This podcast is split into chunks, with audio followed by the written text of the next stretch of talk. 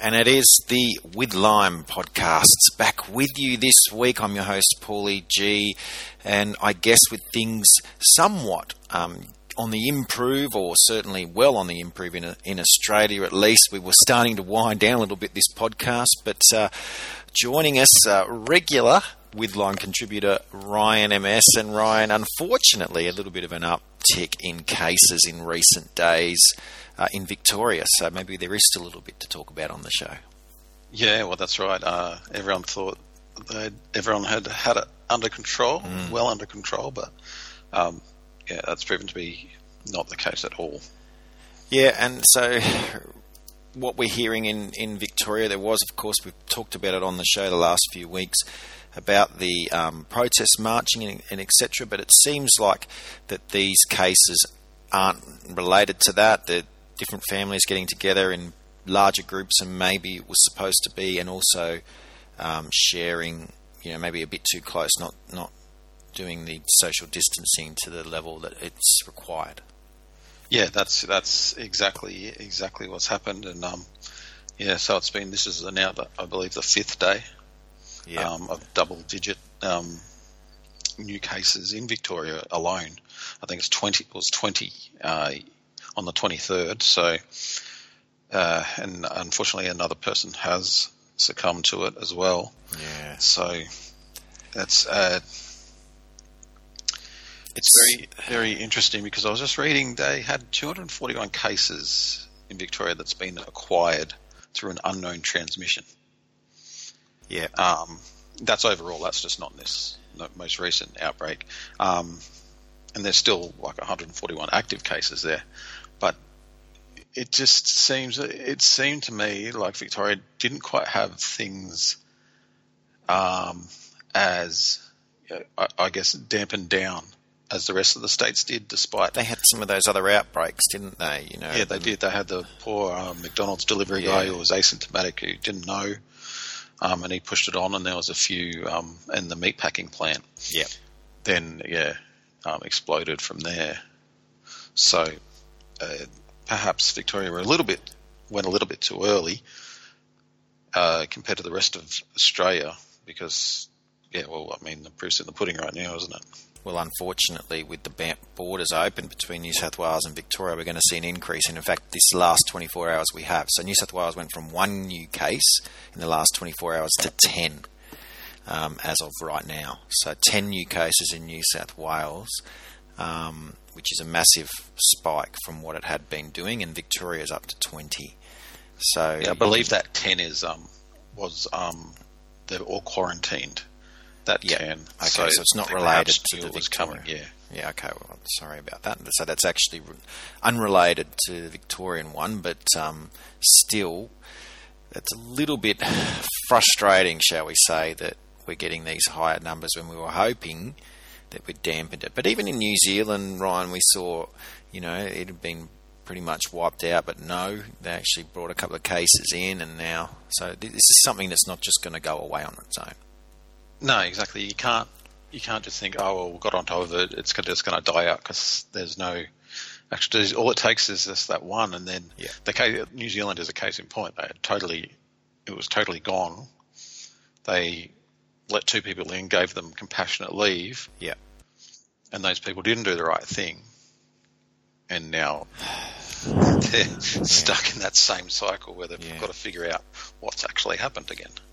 All right. I guess the next question is school holidays just around the corner, the snow season. You know, there's a lot of stuff going on in, in regards to trying to get down into the snow. Thredbo, Perisher are very difficult to get tickets in. You need to show your lift passes just to get through into the national park. Um, and the fact is, is that um, they're being um, booked out. So that so you know there's a high demand and, and less people able to come. And in the meantime, you've got this issue with Victoria. At the moment, uh, the Premier Gladys Berejiklian has said we're not closing the borders, but at some point this may have to be looked at. That um, it's not coming in because when you're getting a mix of people from all different parts of of both the states going on the school holidays together, that's when it could really spread. Yeah, well, that's the thing. I uh, saw someone uh, or read about someone on the news saying that um, they are from coming from Victoria to New South Wales for for that time for that oh, school holiday go. time, and they just said, "Well, I know we were told that you know they were not really wanted there if we're from Victoria, but said I've already booked the ticket, and that's going to be the case with a lot of people mm. um, coming off the back of a, a time where uh, you know spending money is kind of hard to come by. People aren't going to just say, "Well, I, you know, I'm just going to yeah. forfeit that cash." Well, again, it, yeah, it comes back to that. You know, at what point does the money I, I, just don't understand how something like this can happen and there's not an ability to, to refund, especially yeah. if other people within the state are trying to get tickets. I mean, it's it's sold out. You can't get a ticket.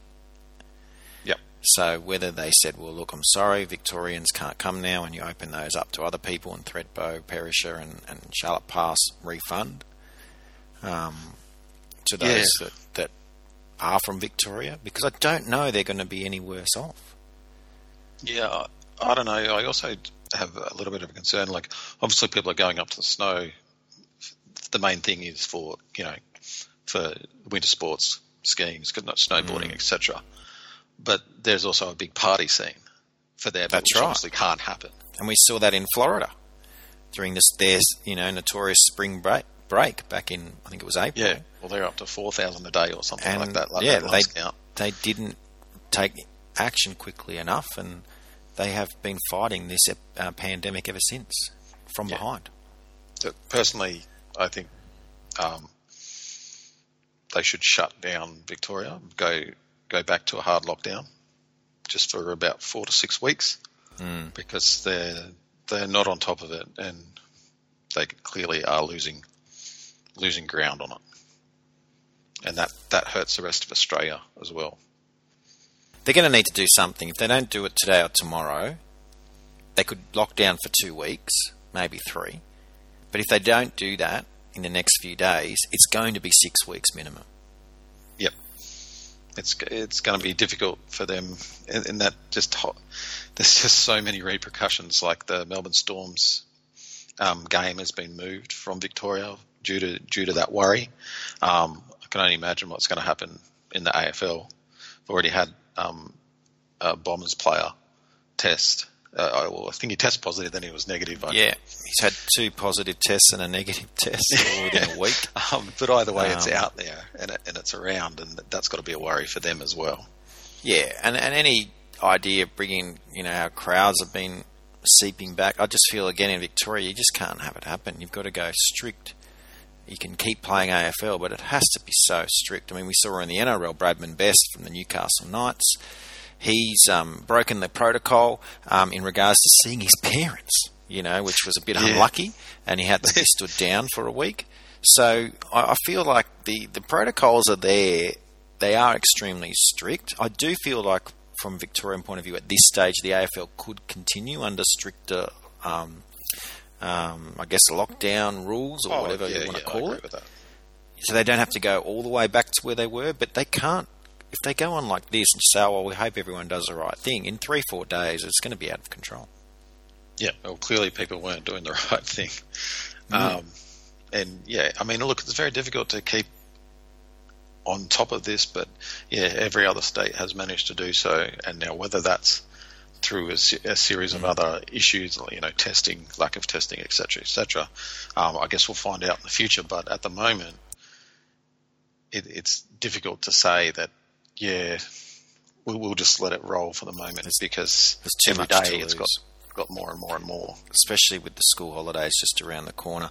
Um, travel wise, um, are you looking at doing anything? I've got a trip planned later in the year. I've actually been trying to cancel it, and Jetstar. Uh, not really coming to the party at this stage, um, which I'm quite yeah. surprised about. I would have thought that they would have um, been, you know, saying, yeah, there is restrictions and the borders aren't open because it is interstate travel to Queensland. And um, but instead they're saying, well, we want to wait and see, and you can't action your your ticket yet. Well, it's crazy because mm. uh, we had a um, trip planned up to mid North Coast.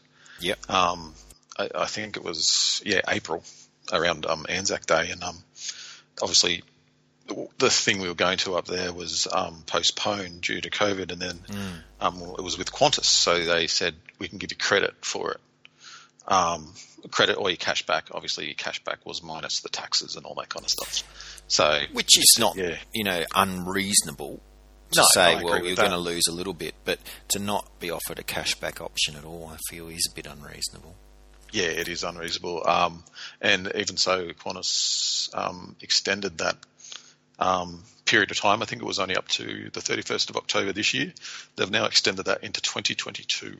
Wow. So there you go, and that and that's pretty much where it's standing because we look around the world, and um, this is something now that is going very, very um, big quickly, up to I think 10 million cases, you know, five half a million deceased. So yeah, and rising quickly. Highest highest infection level worldwide yesterday. So, like of new cases. So for, for international travel, like Qantas being an international airline, you just can't. You can't do it. It could be a long, long time before that is open up again. But even even now for us, just interstate is becoming a concern. Yeah, no, absolutely. It's gone. Everyone was starting to relax. They even went out went out for a dinner on the weekend for the mm. first time in a very long time. Yep. Um, but now it's like, yeah, even if I'm I'm in an area that has no cases and has had no cases for quite a while, but you still, when you hear about just these exponential rises in other states, you just think, well, the borders are open, so what's happening? That's right, and that's sort of my fear as well in, in regards to that. Ryan, we were sort of going to make this because you've been um, a great sort of uh, guest, I guess, for the show all through this period, even though you've you've been still working, fitting it in in your, your spare time. I guess one of the few to to continue on with work. Um, we were going to sort of suggest we might wind this wind this down for a while, which we still will be on pause for a bit with with but after what we've talked about today, who knows? We may have to have a few more episodes yet. But there is, for people that have enjoyed what we've done, there's something pretty interesting related around your website, Haddonfield Horror, that is going to be happening after that July um, school holiday break. And uh, I'm pleased to announce that I'll be involved, which I'm very excited about, in um, in doing a, a, podcast around horror movies, new ones, recent, old, classics, whatever it might be. And it will just be connected, I guess, with your website and everything else that you do on, on Facebook and, and Twitter with Haddonfield Horror. Yeah, um, I'm pretty excited about it as well. Um, there's plenty of movies coming out, even though there's no new movies in inverted commas uh, being made. There's still plenty coming out every day. Yeah. So there'll be something new, um, and there's so much to discover, and so so many uh, like crazy films that people um, may not have seen or think they're the only one that, that have seen that that like that that that like it. So um, yeah, I'm, I'm keen yeah. to get it, get stuck into it.